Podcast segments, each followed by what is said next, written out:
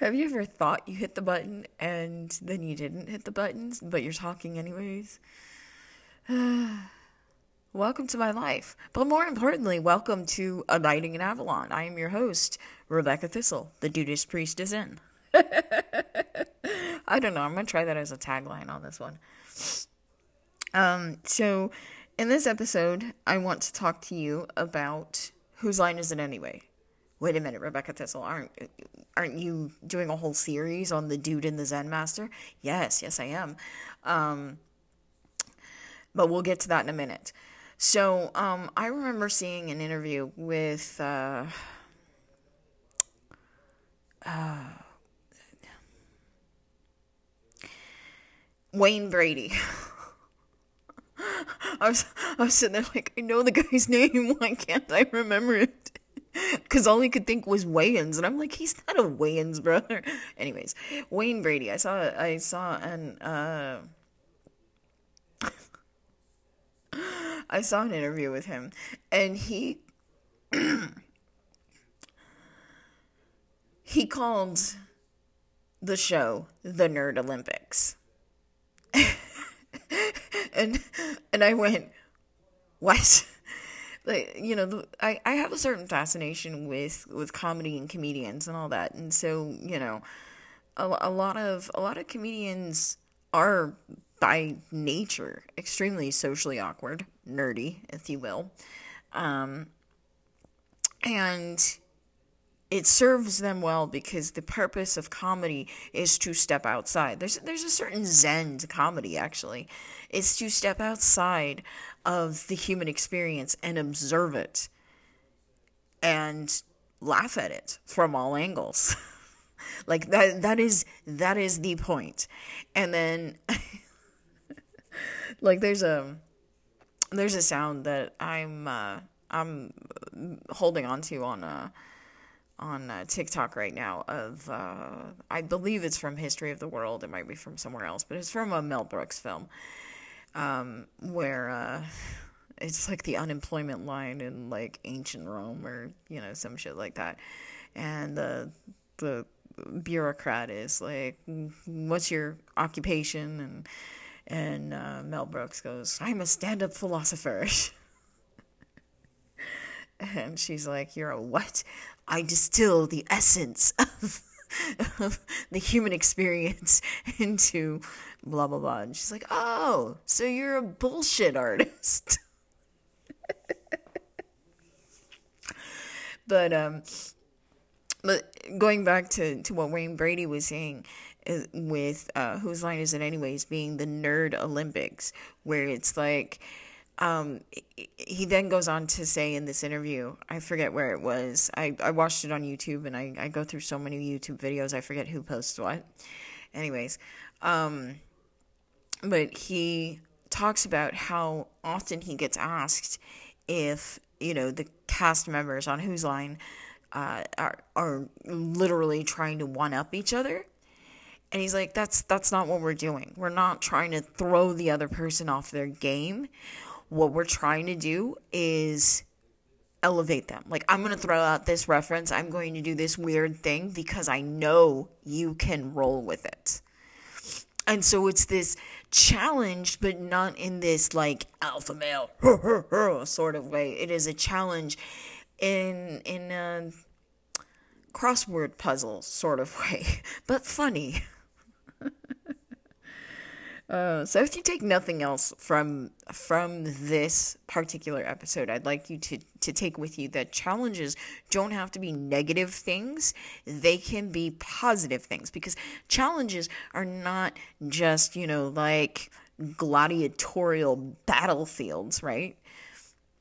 Challenges are also Sudoku puzzles, crossword puzzles. Those are challenging, and you know, and so when I started when I started viewing my challenges in life in that light, it actually it it changed a lot. And you know, you start shifting your perspective like, "Oh my god, why is this happening to me?" versus okay, what's the answer here? Anyways, so next chapter in The Dude and the Zen Master is called New Shit Has Come to Light. Much like Whose Line Improv. And it and it actually starts with um, Jeff and Bernie talking about playing in a band as musicians, which is fantastic. I was never a band nerd. I was never a band geek. I was a choir nerd. All the way through college, actually.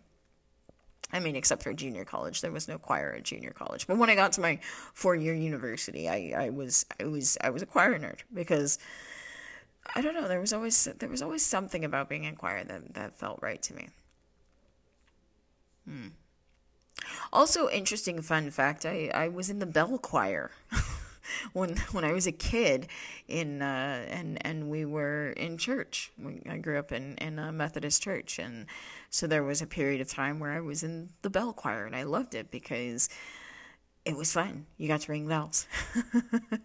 and like the pastor's daughter would stand next to me and and she would teach me how to keep along with the music and pay attention and and she like oh my gosh, she was so great. She was so great. I wherever you are, I can't even remember your name. I want to say it was Christy, but I don't think that's right. Anyways, wherever you are, pastor's daughter, um, I hope you're well.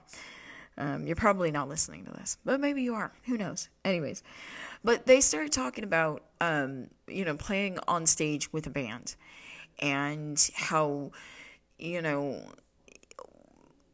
and and Bernie in particular compares it to playing like compares life and you know and zen practices to playing in a jazz band which i actually think is a, a very apt metaphor um, i myself have never played in a jazz band um, because my neurospicy brain was always so worried about people pleasing that like i shut down when all eyes turn on me and are like so what are you doing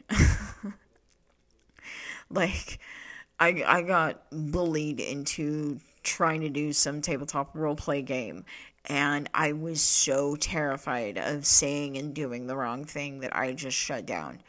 And oh, they were so mad at me. That's that's a whole other story. Um, but as I get older and, and the more I, I understand my neurospicy brain, it actually really helps me to go, you know what? This is what it is. I'm going to say some fucked up shit and all I can do is own it. I am going to point out the elephant in the room.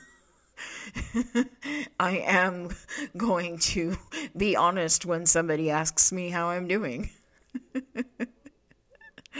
oh, by the way, my favorite answer to the, the question, How are you doing? My favorite answer to give is, Well, they're not shoveling dirt on my body, so, you know. or the other one is um, I can't complain. Well, I can complain, but I choose not to complain. because because that that's an honest answer. Cuz people don't want to hear your problems, but they don't mind knowing that you have them as long as you don't tell them. so if you say I can't complain, fulfills the I don't want to hear about your problems. Then you add, well, I can complain, lets you be at least honest that life isn't easy. But then that's followed up with, but I choose not to. And then we're back to, oh, good, you're not going to tell me what's going on. oh, neurotypical people amuse me. They didn't used to, but they but they do now. Sometimes they infuriate me, but you know, that fury lasts very, very, very little. Anyways, what were we talking about? Oh, yes, jazz. where, where was it that I heard that, that uh, life is like a jazz performance where it goes on for too long and it's really annoying? And right at the point where you go, oh, I get it, it's over. Yeah. Actually, that's a very apt metaphor. But um, in in Bernie's case, when you're performing as a jazz musician, especially if you're sort of doing like freestyle jazz, you you have to play off of what other people are doing with their with their instruments. and you know and you know if you sit there and you're rigid and like no i will not you know the your performance is is not gonna suck is not gonna it's gonna suck. It's not gonna be great. There we go. I was gonna say it's not gonna suck. It's gonna be great. No no no no that is not true. But from from the outside however if you're rolling with things um it's great. Um many, many years ago, my favorite band was uh, Hanson. And back in in the year 2000, shortly after we had all figured out that we were not going to die because it was Y2K. Anyways, um I think I got to take a drink of coffee here. No, no, Becca, don't drink more coffee. You're already talking too much. Anyway, so back in in the year 2000, after we had all figured out that we weren't going to die, Hanson was promoting their sophomore album called This Time Around. So very underrated, in my humble opinion. Uh, but one of the ways that they were promoting this was they uh, filmed a performance at the Fillmore Theater in San Francisco, and uh, and they put it on Directv and I believe it was a free view because I remember watching it over and over and over again because I loved Hanson. Particularly, I loved Zach. But, like Taylor at that point had, you know, sort of layered his hair, and so there was a sort of like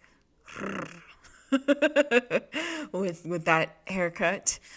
And uh, anyways, not the point, not the point, not the point. But I remember watching the free view uh, of that Fillmore performance over and over and over again throughout that summer at my dad's house because he had DirecTV. And um, and I remember there distinctly being some moments that were mistakes. I remember particularly uh, there was one point during the song Runaway Run where Isaac started singing the wrong lyrics. I, I mean, he recovered really quickly. It was great. but he sang the wrong lyrics. And, you know, and all that. And, uh, and, and, and there was everything, I mean, not everything wrong with it. It was a really great performance. Amazing stuff. Like I said, I, I feel like that's one of their most underrated albums. Um, or I feel like that album was highly underrated, and, and I feel like they uh, they were casualties in corporate mergers. But that's that's another topic for another podcast. I don't want to get into that. Anyways, um, but there were distinct mistakes and there was something charming about that because it humanized them. And i remember when the dvd version of that performance came out of course i bought it because i love hanson or i loved hanson. This time around still ranks as one of my favorite albums. It's it's it's comfort music for me. Anyways um but uh they had edited out some of those mistakes and it pissed me the fuck off because I was like, but those mistakes were amazing. like, it, you know, it, it was part of the charm. And then uh, before the DVD release, but, you know, after the, you know, DirecTV, you know, promotional stuff, I, uh, I actually got to see them live in concert, I believe. They were my first real concert because I cannot think of ever going to a concert before that. But they were my first real concert. They were performing at the Tabernacle in Atlanta, Georgia. And I went. And I cannot tell you a single mistake that they made on stage. I cannot tell you anything that that felt off kilter. You know, I'm I'm sure one of them at some point sang a little off key. I'm sure at, at one point um, one of them played a sour note. Um, I, I, can guarantee you it was not a flawless performance, but as someone in the audience, in the auditorium, well, uh, the tabernacle, it's not really an auditorium. I mean, it kind of is. It used to be a church, but then they pulled out all the all the pews, and so it's just basically like a mosh pit in front of the stage. It was wonderful. Anyways, but from my vantage point in the audience, as far as I could tell, nobody noticed. My mother's husband, who went with me to the show, like, always had something negative to say. He's like, "Yeah, they're uh, they're not great live. Like, like they're great performing, but like they're not great in you know when they talk." And I was like, "Oh my god, are you serious?" All right. Anyways, the point being is that so often we get focused on making who we perceive our bandmates to be happy. Our our our cast members, our fellow cast members, we get so focused on people pleasing that we forget to just go with the flow. And I'm there. I'm there. Like I said, like my neurospicy brain shuts down when it's put on the spot because it is so worried about making everybody happy. Um, I'm starting to wonder if if maybe it would behoove me to try doing, you know, joining like a, a dungeon and Dungeons and Dragons uh, or some other tabletop RPG group locally um, where I am. Now that I'm further along in my journey, you know, because where I was almost four years ago when I got badgered into sitting down and doing this tabletop RPG thing. Um, like who I was four years ago is not who I am now. And so I wonder how, how much of a difference that four years and also kind of that, that environment might be. Because sometimes you're going to be on stage, metaphorically speaking, with people who are going to get mad at you because you're not playing the right notes or you're not you know, playing at the right volume or the right tempo or whatever.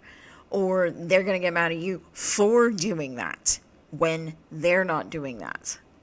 Because, you know, redirect anger at you for doing the right thing to try and cover the fact that they're not doing the right thing.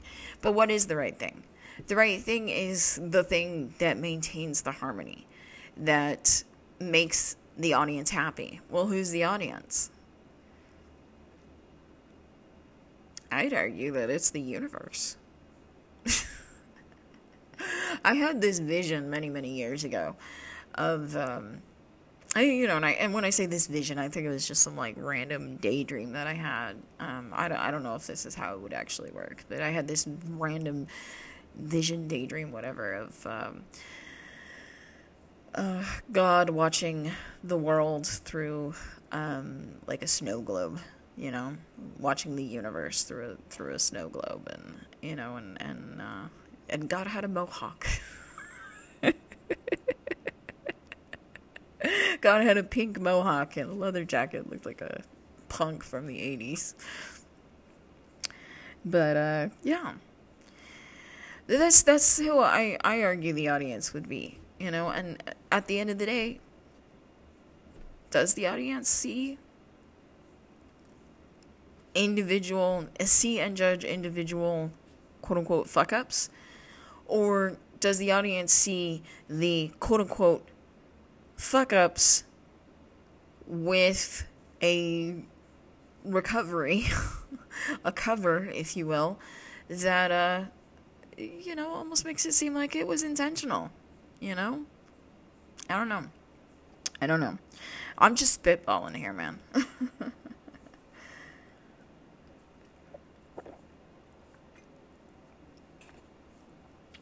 but the overall point of this chapter and consequently this this podcast is that when new shit comes to light, you have to work with it. You know what I mean? Yeah, like to to go to the Big Lebowski. Um, you know, the dude starts out on this like, all right, you know, let's see what this is all about. And, you know, of, course, he initially takes the disappearance of Bunny Lebowski as um, at face at, at face value that she's been kidnapped and is being held for ransom. And then he sort of like I sort of sits back and he and he looks at the evidence and he sort of ponders it and he's like, you know what, I think it's possible that uh, she might have kidnapped herself. Of course, Walter latches onto that idea, but the dude proceeds, you know, is okay. This may be what's going on, but I'm still gonna do what I gotta do, you know, which is to do the drop off. Um, funny how when you let Walter ride along, things fuck up a lot. Anyways, God bless Walter. Um, but then, uh, you know, then new shit comes to light. And one thing leads to another, and we finally get to, you know, throwing a ringer for the ringer. So, yeah. That's kind of that's that's life. You take it one episode at a time. Um, just like this this book. I'm taking one chapter at a time, one episode of the podcast at a time. And when you get new information, you go, "Oh, okay, well, I'm going to have to adjust to that." And you know, and it, and it's it's it's a trip, man. It's a trip. Um, I, I actually I find the uh, metaphor of um, improv comedy or theater performance a lot more relatable for my brain. Uh, probably because I am an unrealized theater kid. um, because you know shit goes wrong on stage. I was in one act play when I was in high school, and um, we had shit go wrong in nearly every single performance. I don't think we had a single performance go smoothly. And we just went with it, you know? We just went with it. We were like, okay, cool. This is what we're doing. So that's what it is when new shit comes to light. And and the other the other thing about doing that one act play performance when I was in high school is we had to adapt to whatever stage we were on. So part of why I'm an unrealized theater kid is because my high school didn't have a great theater program. we had a theater class that was taught by the art teacher, and I love that teacher. Don't get me wrong. I'm I, am i am not talking any anything bad about her. She made my high school experience delightful. Her and my choir director. Um, but our stage was in what we called the old gym. We had an old gym and a new gym which tells you the priorities of our school and school district. Because in the old gym, you had the stage with the curtains and backstage area and all that. And so the acoustics were different in in there. And you had to you had to work with that in in certain ways. You know, the lighting system worked a certain way there and um, you know, and it was it was small and it was rudimentary and it was easy. And we did, I think we did like two or three performances there at at the school uh, that year. But then we went to the actual UIL competition, and um, and in preparation for that UIL competition, we actually went to a, a nearby school in the same district that actually had a theater. and so we had to ad- adapt to that for not not really for a performance, but for a few rehearsals. And then we had to go out to this town in BFE nowhere called Pecos. and we had to adapt to their lighting system, their auditorium, their stage setup, all that stuff. And then we had to take it to another school and, and another school and another, you know.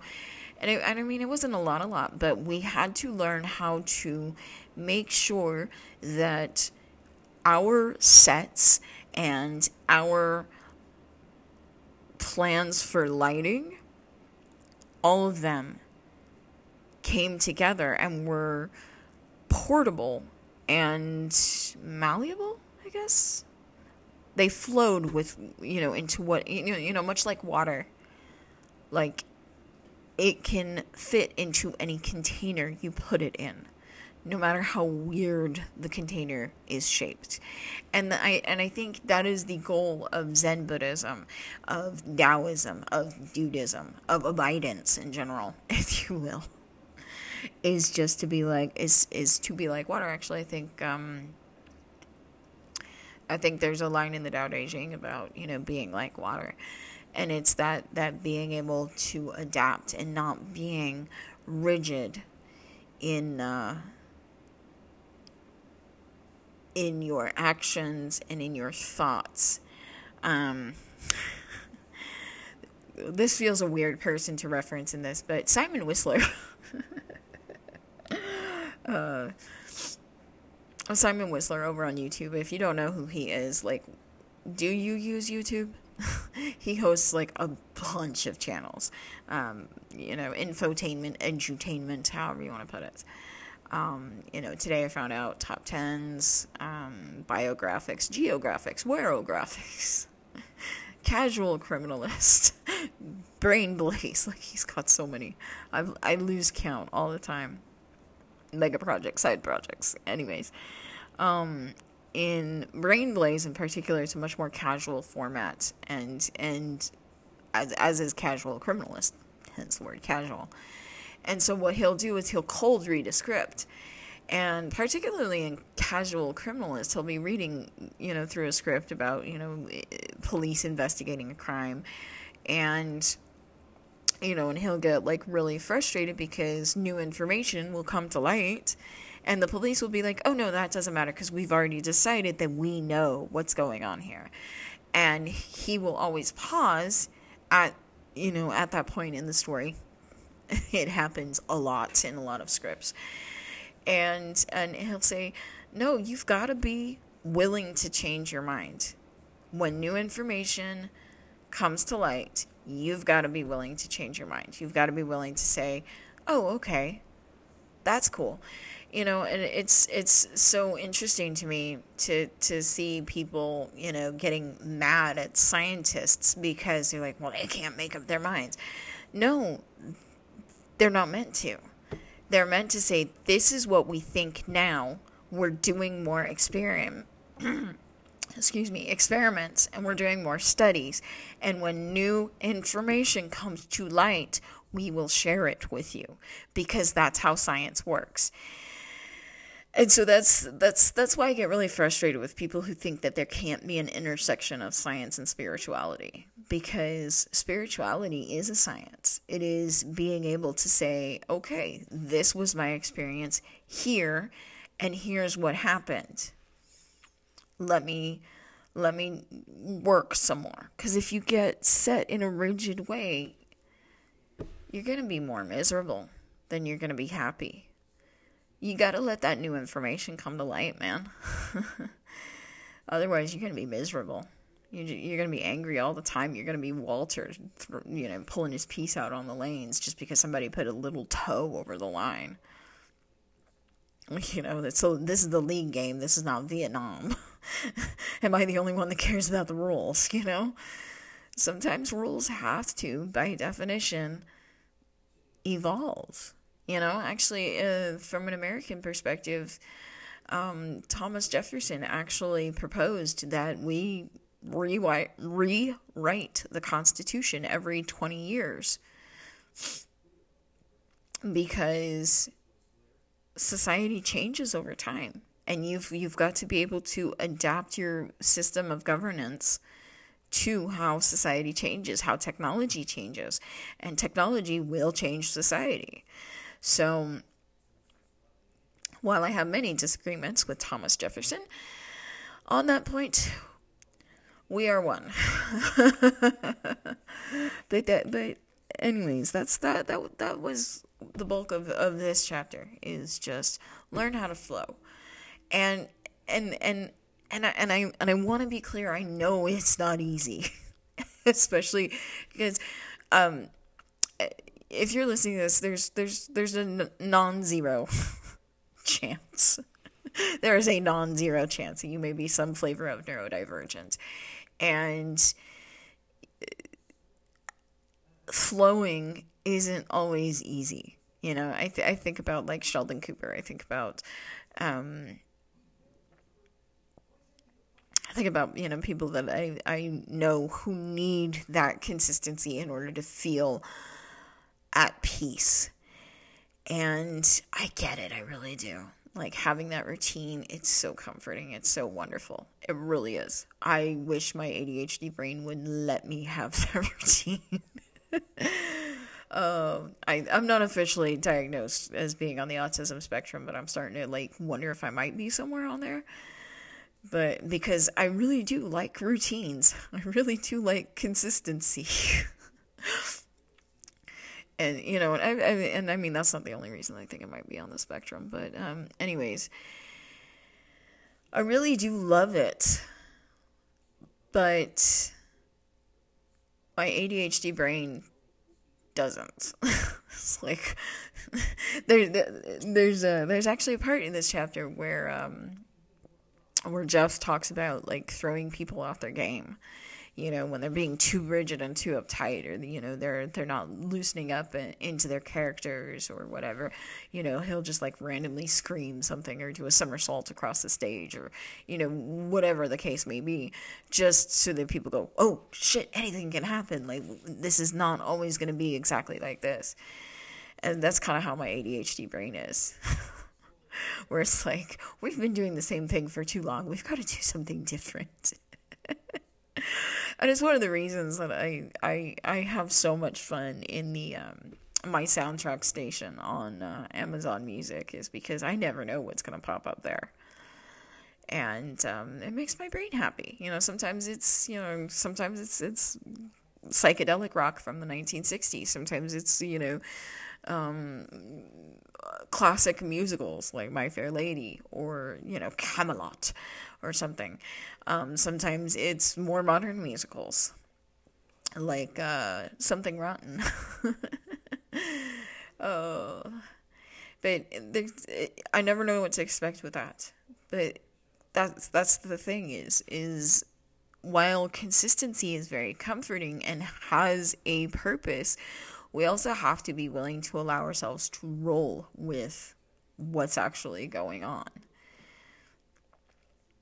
And I think I think really the only way to learn how to do that is to to do it. You know, to say, "Okay, well, um this is what we're doing today." to to you know, to let that chaos take you. And you know, and and what is it um there I've seen a couple of different shows that have done this like I don't know, maybe it was just Grace and Frankie, but I think there was another one that did it um, where they talk about the uh, yes night where you say yes to everything, like yes to every new experience. Like, hey, you want to go watch this improv group? Yes, let's go do it. Hey, do you want to go eat at this Thai restaurant? Yes, let's go do it. You know, anything can happen Thursday, um, sort of idea. And, um, you know, and, and, and sometimes you, just got to set aside one day to just like go. Um, there's a couple of creators that I've seen on TikTok, you know, spiritual creators who have said like, I'm gonna have a, I'm gonna have a play date with my spirit team, or you know, I, I, there's a there's another way that they say it, but, but it's basically just sort of like they tap in and tune into their spirit team, and then they just follow where their intuition takes them. You know, hey, let's go to the park. Okay, let's go to the park. And you never know what experience you're going to have. And I mean, you don't have to do it every single day, but you know, do it every once in a while just to get get yourself used to it. You know, kind of like when you get into a, a, a, swimming pool, right? And it's always so cold. You know, you sort of just dip your toe in. And while everybody says, like, oh no, the way to get adjusted to the water is just jump in, I've never been able to do that. Thank you. I've always had to just, you know, start at the um, shallow end of the pool, you know, the kiddie end of the pool, and then just slowly wade my way into deeper waters and my body will adjust as I go. And it's kind of the same way like if if you find yourself being one of these people that needs that routine, that needs that consistency in order to not have an itchy brain for want of a better term, like learning to flow just by having one day a month even where you just say, okay, I'm not going to stick to this routine. I am just going to I'm going to roll with with whatever happens. And it's going to be it, it's probably going to be extremely uncomfortable, but if you at least acknowledge that discomfort and know that it is just part of the process, I, I reckon it'll it'll get better. But you know, we cannot always predict what other people are going to say, what other people are going to do. Um, we can't, you know, I mean, we can theoretically pre- predict the weather. It's as I'm recording this right now in late February. It's it's snowing outside and I thought the snow wasn't gonna it wasn't supposed to start until um, later this afternoon. Like I I was sitting here counting on okay, it's probably gonna be snowing around about one o'clock, two o'clock, or whatever. I'm gonna have to keep an eye on that and uh, see about doing some shoveling maybe this afternoon. I have my gloves this time. but uh you know you you, you kind of got to flow and i and i think a lot of times you know uh, especially people with like chronic pain or other you know chronic illnesses like we all know about spoons you know you got to work with the spoons you have and sometimes to go back to the jazz band metaphor sometimes you're going to have days where playing in a jazz band isn't your thing. Maybe you just got to stay at home and be quiet. You don't have to be a part of every performance. You just you got you got to know what what is right for you. Be aware of your thoughts, be aware of your feelings, but also be aware of your discomfort and